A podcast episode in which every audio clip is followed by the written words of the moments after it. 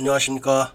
2022년 9월 13일 화요일입니다. 코페스 동반자 채널에서 오늘은 드론 로봇 전문 장교 조기 전역은 청주회 장군들의 만행 이런 주제로 말씀을 드리도록 하겠습니다. 최근에 벌어진 전쟁을 통해서 현대전과 미래전은 당연히 드론과 로봇의 전쟁이라는 것은 아이들도 다 압니다, 이제는. 그런데 우리 군대에도 젊은 인재들이 그런 사실을 미리 알고 박사학위까지 취득을 한 그런 초급 장교들이 있었습니다. 한 사람은 미국 유학까지 가서 박사학위를 땄고 한 사람은 국내에서 박사학위를 취득했다고 합니다. 그런데 이들이 소령까지 진급을 한 다음에 보직이 없어서 전역을 했다고 합니다. 둘 다 육사 출신입니다. 소령 계급을 달고 육사 출신에다가 드론과 로봇 분야의 박사 학위까지 소지한 그런 인재들이 보직이 없다. 이 말의 의미를 우리는 잘 알아야 되는 겁니다. 드론 로봇 과학화 부대에 TO가 80명이라고 합니다.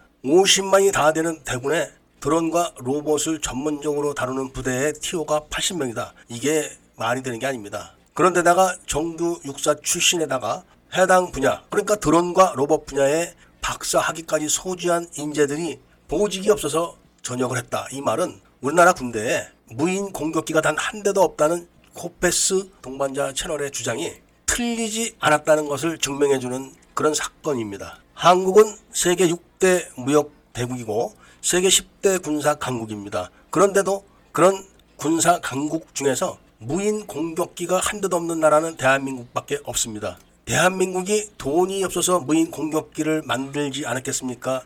아니면은 세계 최고의 전자 기술을 갖고 있으면서도 기술이 없어서 안 만들었겠습니까? 바로 이 부분이 코페스 동반자 채널에서 계속 주장했던 청주회 출신 장군들의 행패 이거를 의미하는 게 딱 맞는 겁니다. 청주회란 육사 하나회와 맞대응을 하기 위한 좌익들의 육산의 친목 단체였었는데 그 친목 단체 내에 또 하나의 비밀 조직이 있었던 겁니다. 김영삼이 정권을 잡고 하나회를 완전히 숙청해버리고 청주회도 같이 숙청을 했는데 청주회가 숙청한 외향은 겉으로 드러났던 그런 청주회 회원들만 숙청한 것이고 내부적으로 숨어져 있는 그런 비밀 회원들은 그냥 다 있었던 겁니다. 그러면서 김대중이 당선되자마자 그동안 철저하게 우익으로 위장을 해서 중앙정보부 시절 때부터 중앙정보부가 해체될 때까지 최고 자리를 차지하고 있던 인물 그리고 민정당에서 최고 자리를 차지하고 철저히 우익 인사로 행세를 했던 바로 이종찬을 초대 국정원장으로 임명을 한 다음에 2대, 3대 국정원장을 모두 다 청주회 출신 장군들로 임명을 해 가지고 군내의 청주회 장군들을 모두 다 요직에 박아놓은 겁니다. 자세한 내용은 청청모 채널에서 청주회 장군들에 대한 이야기를 들으시고 오늘은 바로 그 청주회 장군들이 북한의 비대칭 전력, 핵무기와 땅굴, 그리고 무인 공격기에 대해서 대응하지 않는 그런 비밀 원칙 때문에 현재 대한민국 군대에는 무인 공격기가 한 대도 없고 북한은 그동안 비밀리에 양성해왔던 무인 공격기 부대를 김정은이 얼마 전에 전략군의 편제를 정식으로 시켰었습니다. 북한군이 갖고 있는 무인 공격기는 거의 3,000대까지 간다고 합니다. 그런데 대한민국은 말로만 과학화 군대 이런 거치례를 하면서 경계 장비 과학화